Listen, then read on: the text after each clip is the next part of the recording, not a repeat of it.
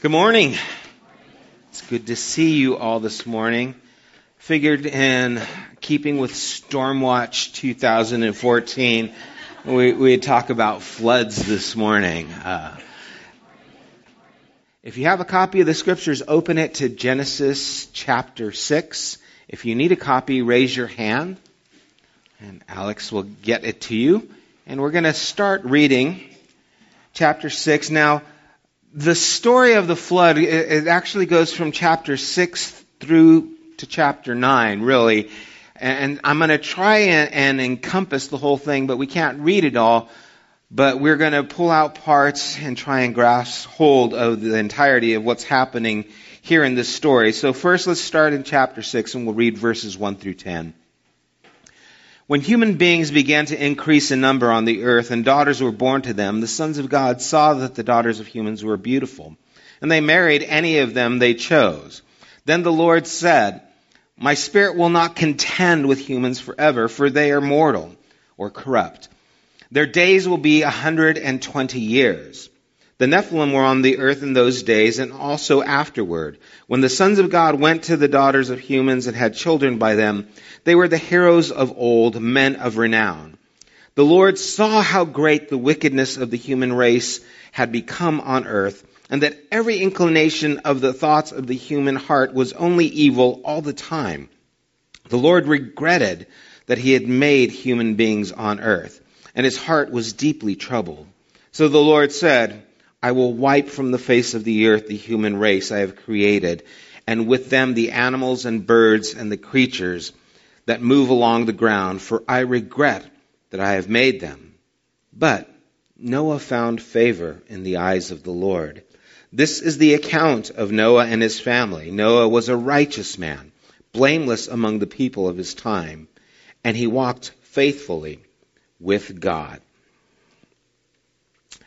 Father, we do ask for insight this morning.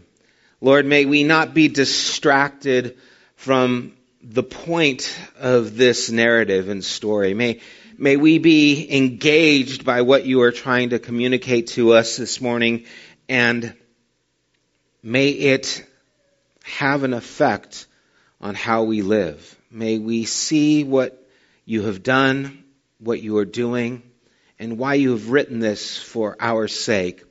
And Father, may we be better because of it, we pray. In Jesus' name, amen.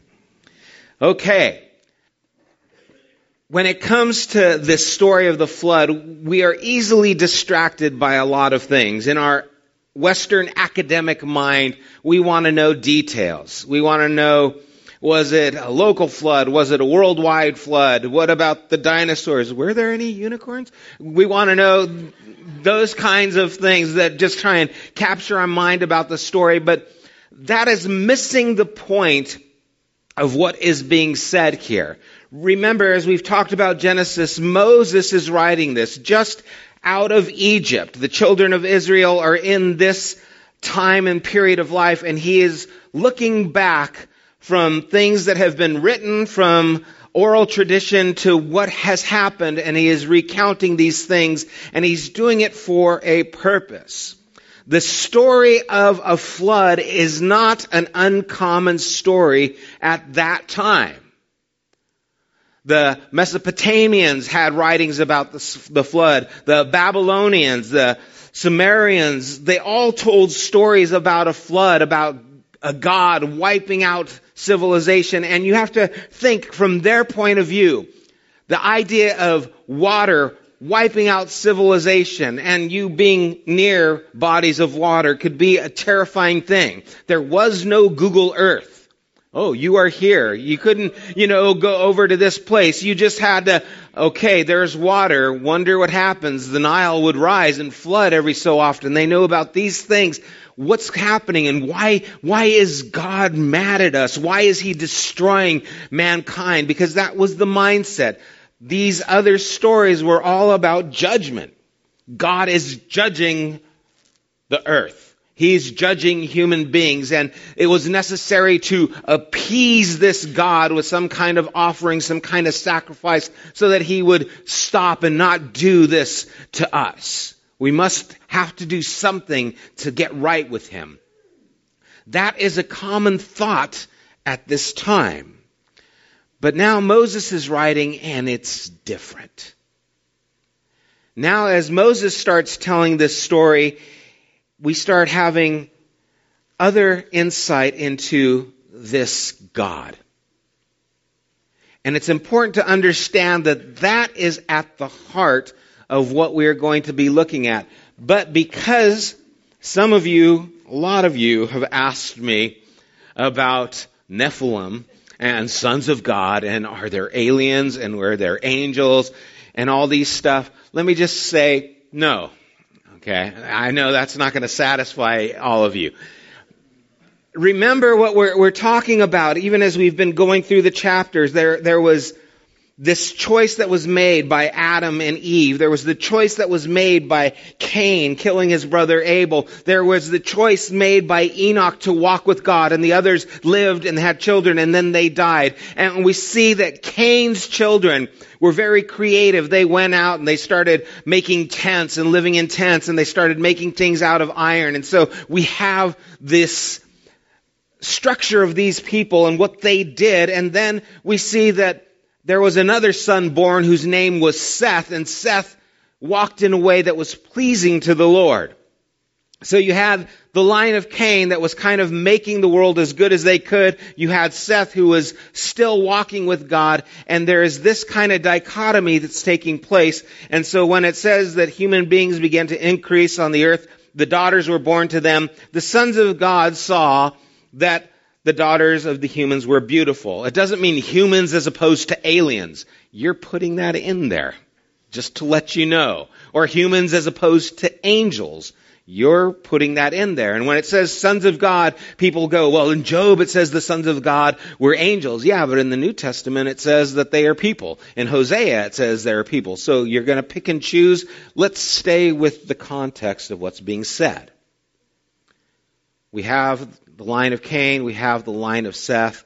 Those sons of God started saying, the girls over there look fine. And paraphrase. Uh, and so they started marrying them. We know this can't not this can't be angelic reference because Jesus told us in Matthew 22 that the angels neither marry or are given in marriage. So erase that aspect of there. You know what I think is interesting, and I just want to make this point here because it happens many times when we look at scriptures. We love the sensational. I mean, the sensational is just captures us. Have you ever noticed that the History Channel has little history on it? That it's kind of, they should call it the mythological channel. I mean, it's just, it has all these different ideas on it, but sometimes it's not actually history. But we love that stuff. And so we want to know about what if there were angelic beings? What if there was another race that came in? Oh, maybe that's what they're referring to. Or Elijah, there was a wheel in a wheel. That's a spaceship. I know that's a spaceship. And, and so we start putting all these things, and we do that with the end times as well.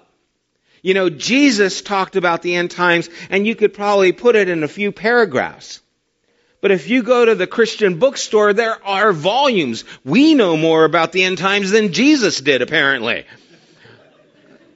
I am being facetious, okay? I'm not serious. That's not true. But we want to talk about those things, and yet Jesus says, it's not for you to know the times that the Father has put in His own care. You have other things you should think about. There are other things you need to concentrate on and focus on. You see, I've never had a couple come to me for marriage counseling and say, we've got some real problems. Okay, what's going on? Well, I'm just not sure, you know, if it's going to be a pre or post trib rapture, and she's certain that it's going to be this, and we're just in disarray because of it. I, I never get those kinds of appointments. No one ever comes to me and says, you know, yeah, me and my wife, we just can't work things out because she thinks that the sons of God is referring to angels, and I, I just don't see it. I'm, I'm with you, Pastor.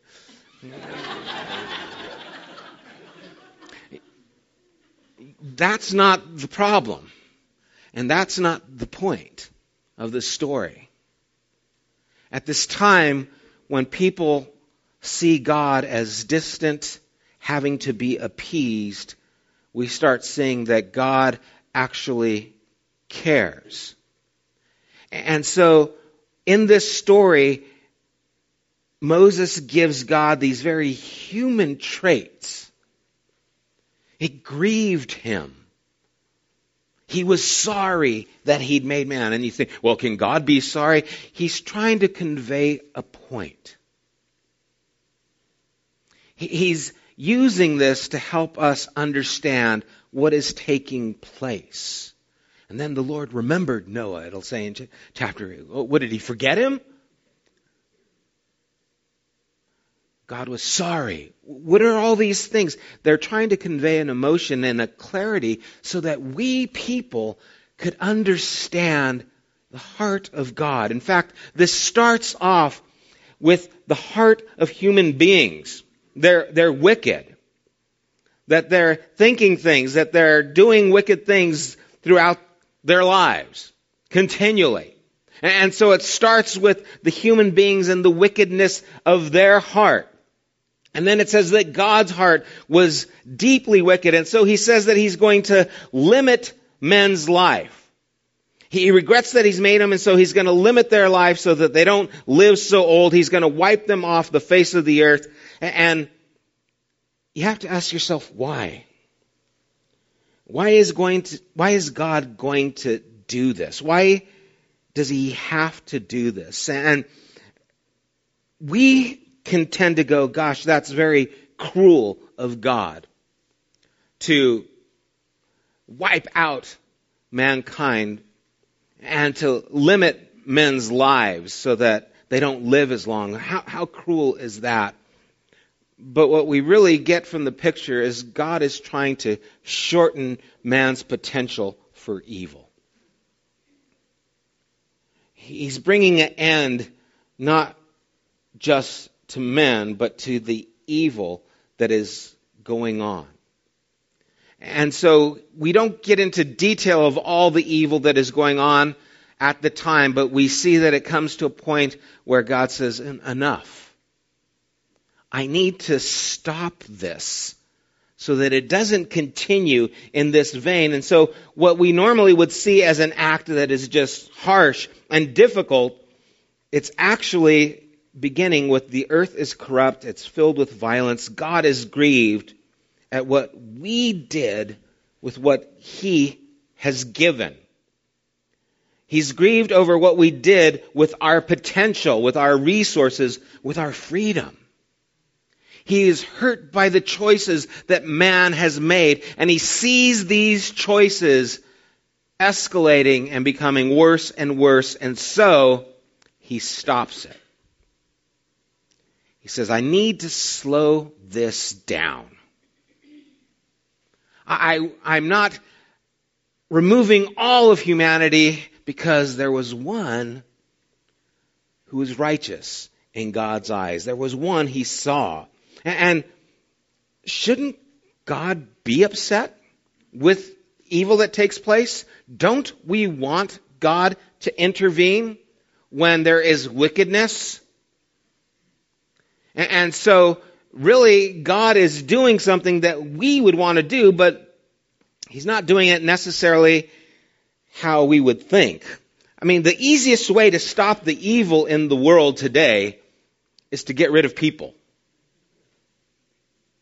right? But who's for that choice? Stay away from her. Don't eat her sandwiches, okay? that's the easiest solution is just get rid of humanity. But that's not what God wants to do. And, and so now you see the, the heart of God caring for people and caring about the choices that they make and being grieved because of that. How many parents can stand back and say they are sorry for the choices that their children made? They weren't your choices, but you're sorry for them. Why? They hurt your heart because you care for them. So eh, this is actually the opposite of it meaning God doesn't care. It means that God cares so much that he's actually touched by this. And you see, this is a totally different mindset from that of this time that thinks that God is out there, God is bringing judgment, you gotta appease God, otherwise He's gonna kill you. No, this is a God who actually cares about you and is trying to stop the evil that is taking place. And it's totally different perspective. And this is mind blowing to the people at this time. This is beyond what they have thought before. This is an introduction to a God who is different from the gods that they have heard before, a God who actually cares, uh, actually feels for them and the good and the wrong that they do. And so this is introducing something totally different to them. And as they see God doing these things and working, they're starting to understand a little bit more about this God who has created them.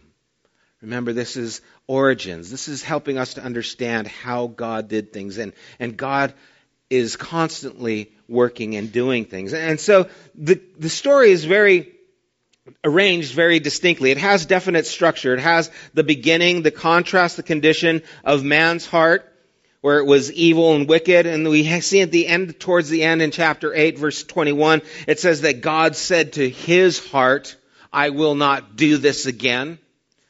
It's, eh, here's man's heart, here's God's heart. And so we see this contrast between what men are doing and what God is wanting to see done. And God is telling us what's in his heart so that we can know him and then know how to walk with him.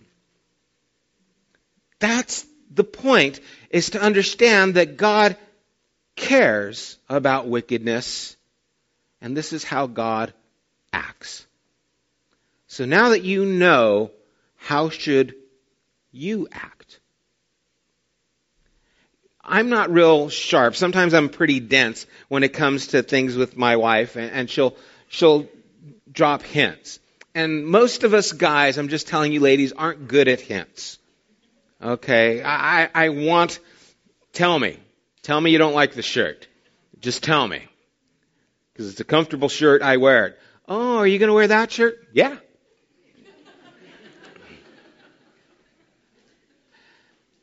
I set my shirt out, and then all of a sudden I see there's another one in its place. huh, what happened to my shirt?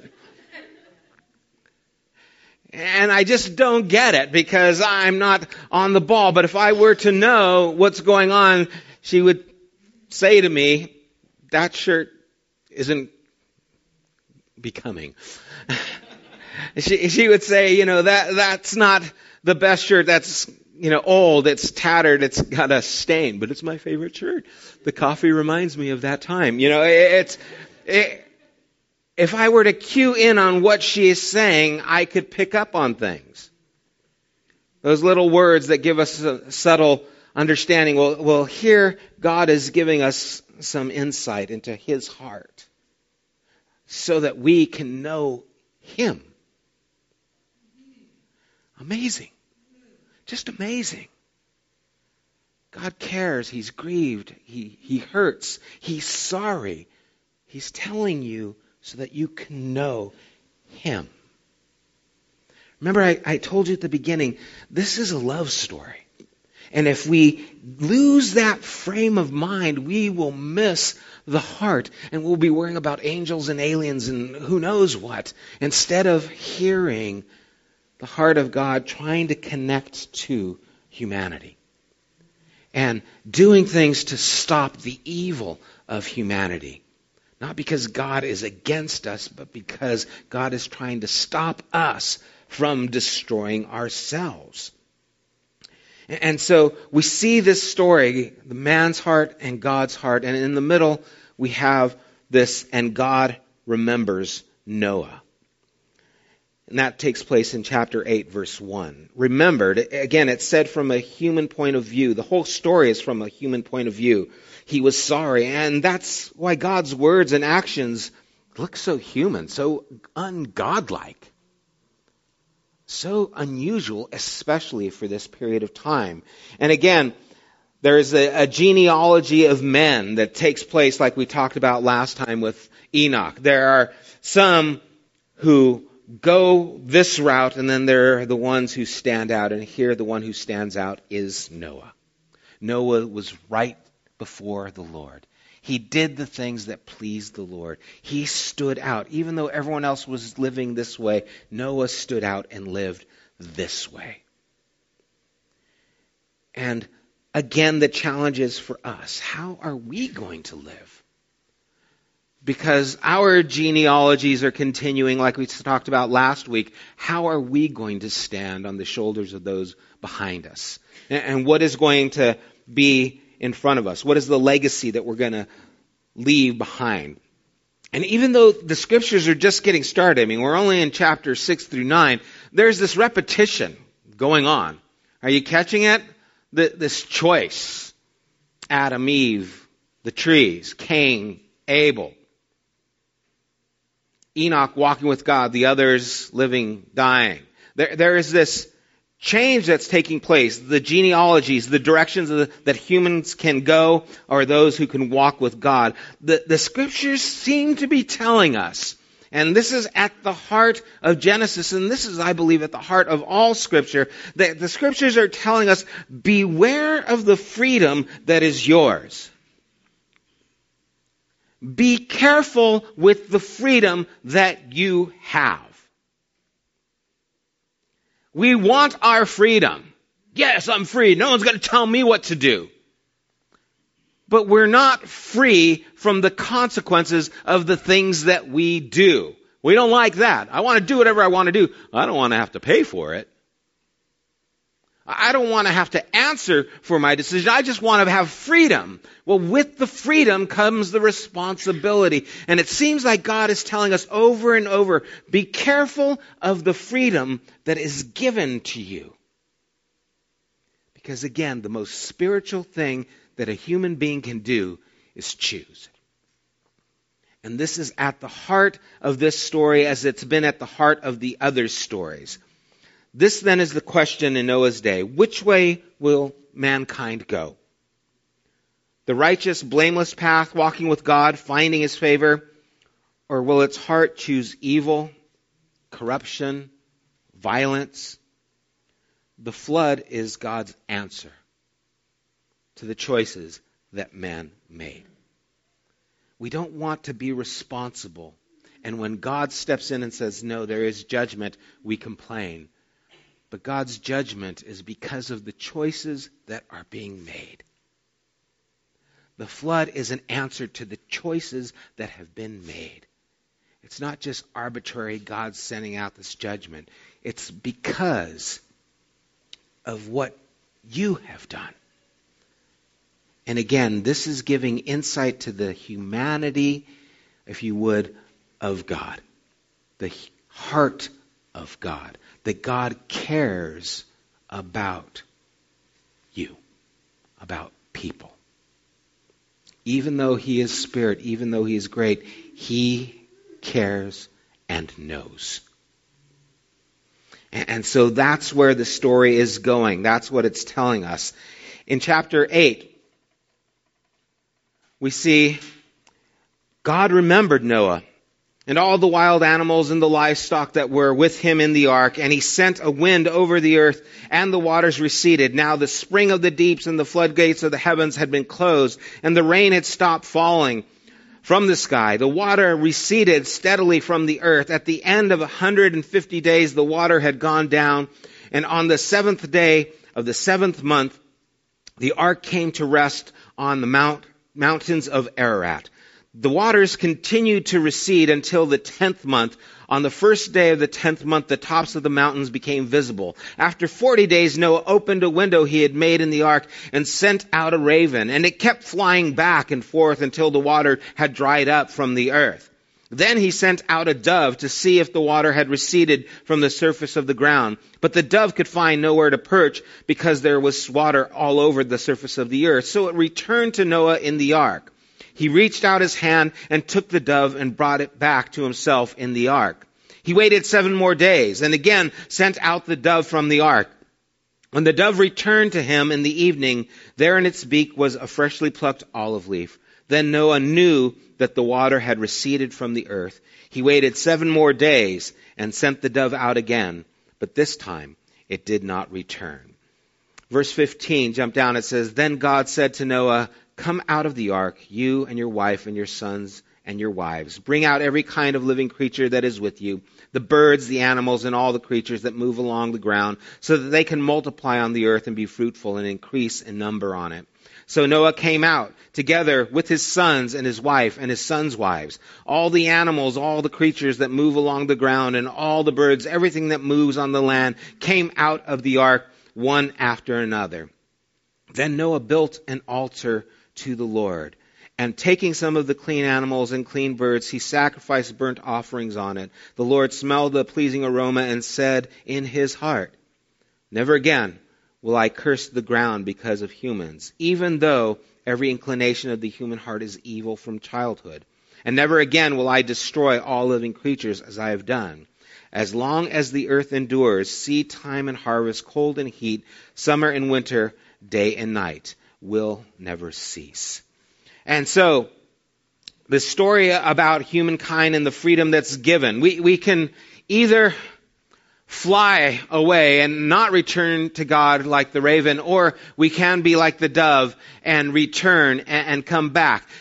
Noah would then build an, an, altar and he would sacrifice, and this would become a center for the Israel tradition of offering to the God, of recognition of what God has done in the life that he has provided for.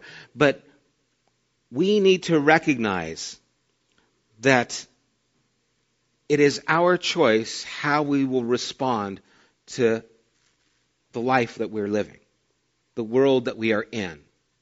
It's important that we recognize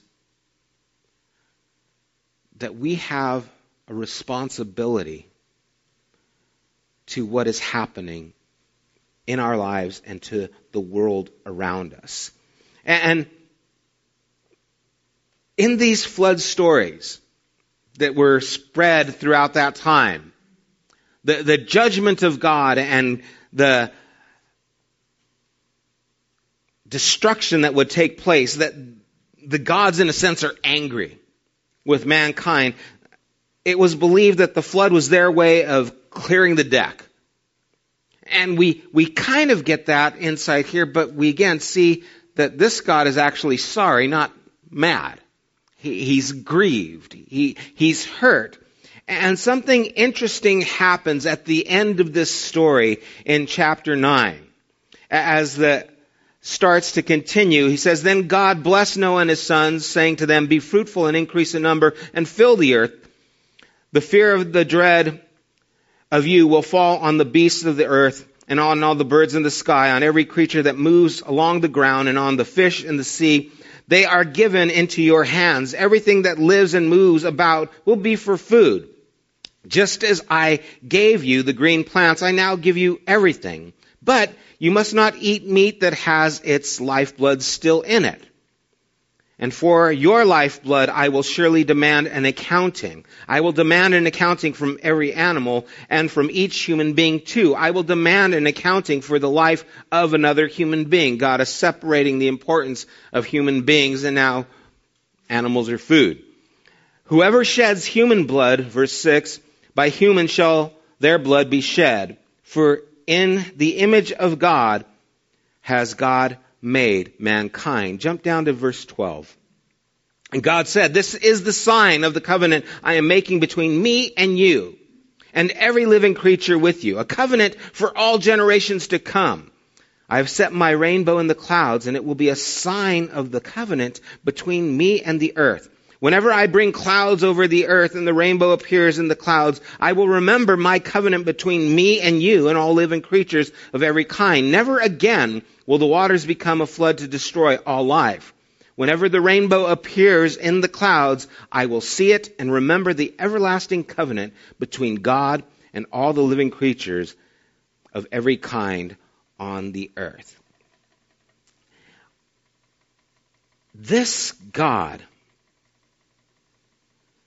brings a rainbow, a promise, and a covenant? A covenant? between God and people? You see, a covenant is a bond, is an agreement. Now God is making an agreement and a bond with men? Where did this come from? What kind of God makes a bond with people? And this covenant now becomes the theme throughout Scripture. God's covenant with Israel.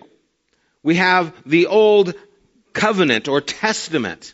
And then Jesus comes and he says, a new covenant I am bringing to you. It's the same God making this agreement, keeping his part of the deal with man throughout the ages.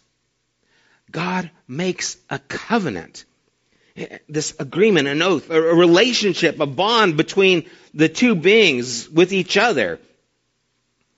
This isn't how the other flood stories ended. In those stories, God was angry, everyone dies, and God is satisfied. End of story. In this story, God is grieved, people die, and then God makes a covenant. And so instead of God being further away, God reaches closer. Instead of God being distant, God wants to be near and he wants to be engaged and he wants to be involved and he wants to make an agreement with you, with me, with mankind. He says, I, I want to make agreement. Here's my word to you. I will not destroy the earth with water again. I, am going to shorten man's lifespan so his evil will not multiply and continue. I, I've stopped what I can, but I'm making a deal with you. I'm not going to do that again. And then we see the covenant goes even further in the person of Jesus, where God became man and walked among us. Got even closer. And we beheld his glory, the only begotten, full of truth. And God is reaching even closer and saying, I'm going to make a deal. I will take care of your brokenness. I will take care of your sin. I will take care of your inability. And I will cover your debt. What God is this that cares in this way? This story is about a God who wants to relate a God who wants to save, a God who wants to live in agreement, in covenant. This story is about a new view of God, not a God who wants to wipe people out, but a God who wants to live in relationship. So it's a primitive story, but it's new. It's ancient, but there's something new that's taking place here. And again, the people would be very aware of it. You know, it's amazing. Why is this story so popular? You know, there's the animals. You go into the stores and they have the cute little arks, you know, and it all looks nice. well, this is really kind of a dark story. There's a lot of people who died in this. There's Russell Crowe in the movie. Have you seen that? It looks cool.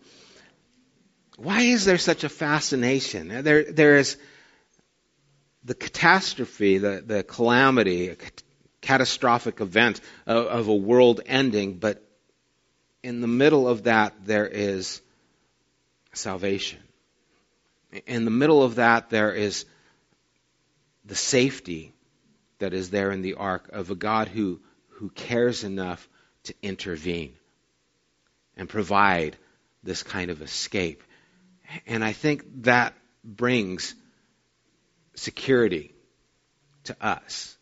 You know, what's wonderful about the rain is being inside and hearing it,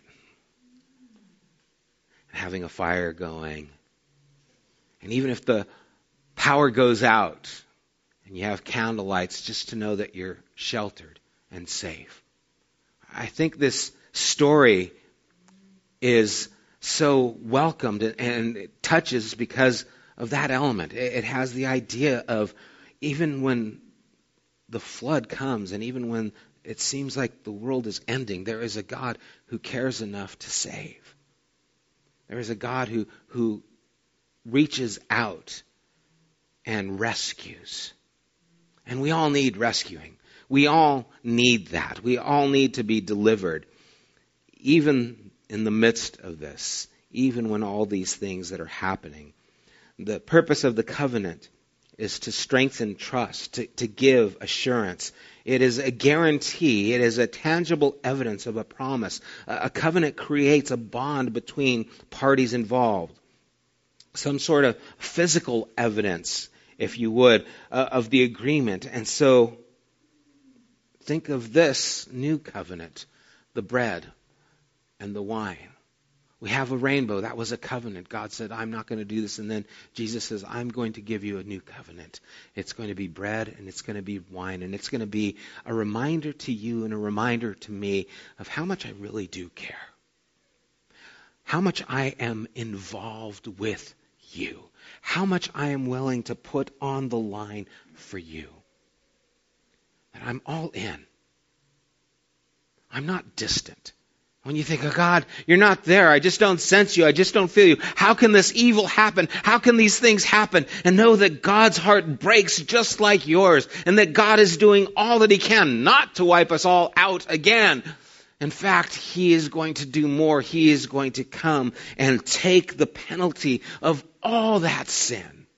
And so now, instead of there just being the possibility of one righteous, there is the possibility of all us being righteous in Him. There is the possibility of all us making the choice, and now Him giving that life, that covenant to us through the person of Jesus. The covenant is now fulfilled completely in the person of Christ, and it draws us nearer to God than we could ever dreamed, than we could have ever imagined. The people at this time, when Moses was writing this, heard this story, and they said, I never thought God would be so near. I never thought he could care so much. And then Jesus comes and says, you haven't seen anything. You don't know the depths of my love. You don't know how much I care. You cannot measure it. I will give my life for you. That is my commitment to you. And so God has put his cards on the table. He said, This is who I am. This is how much I care. This is what I am willing to do. But remember, a covenant, it's between two people. It's not just God's covenant, it's ours as well. And that's why our choices matter. And that's why humanity matters and the choices they make. God hasn't set things in motion and said, well, I choose you, I choose you. Um, not, not this time, buddy. Sorry. I choose you, I choose you. God says, I choose you. Will you choose me?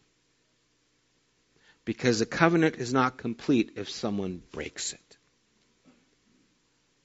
God is not breaking his promise. Now the responsibility falls upon us. Will we remember? For there to be a rainbow, there has to be rain. There has to be the water, there has to be the cold, and then the sunlight. This would be a great place for Noah's story to end, just between this coldness and God's promise. But there are still choices to be made there is still a covenant to keep. And so, when we look at the story of, of, Noah, what we should be seeing is a God who cared enough to try and stop the evil that was going on, a God who cared enough to rescue a person who wasn't evil. And it reminds us of Abraham later on. Will you destroy the righteous with the wicked? God, what if there's 50? Will you destroy 50? God, forgive me. How about 40? How about 30? How about 20? And we get the understanding, even in Noah, that God will not destroy the righteous with the wicked. That God will not do that. And so, God rescues the world, but he does it through a man. You see, just as God delivered mankind and rescued them and gave a new birth, now there's going to be this new covenant that God is making. The world was also saved by a man, one who was righteous, who walked before the Lord and did what was pleasing in his eyes. If Noah wasn't there, we wouldn't be there. And just as God used a man, God is using us today.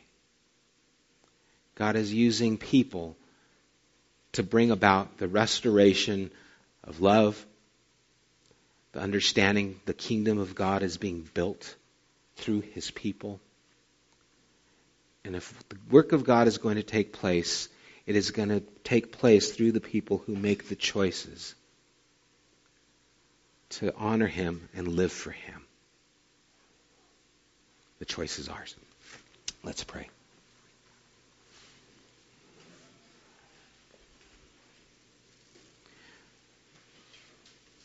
Father, it's so easy to get sidetracked from stories that we've heard over and over again. It's so easy to get caught up in questions that may satisfy us academically, but don't capture what is really being conveyed. And so, Lord, may we not lose sight of, of what is taking place. And it's okay to ask those questions. It, it's okay to, to wonder, but may we recognize, Lord, that this story began not because God did something, not because you wanted to act. Lord, this story began because men did something. They lived wicked. The story took place because of what we did. And in turn, what you did was draw closer to us.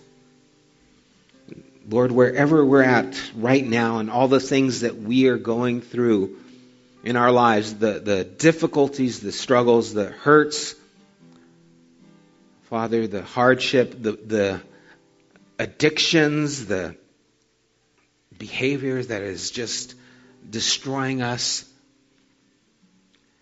Lord, may we see that you are the God who makes an agreement, who comes and stands by us and says, I will make a deal with you. I will be your God. Will you be my people? I will give my life to you. Will you give your life to me? Lord, may we honor your agreement and recognize that you are nearer than we dare imagine, that you are closer than we could fathom, and that you love more deeply than we understand. No eye has seen, no ear has heard, nor has it entered in to the heart of man the things that you have for those who love you. Thank you for revealing yourself in this story. Thank you, Lord, for revealing yourself through Jesus, in whose name we pray. Amen.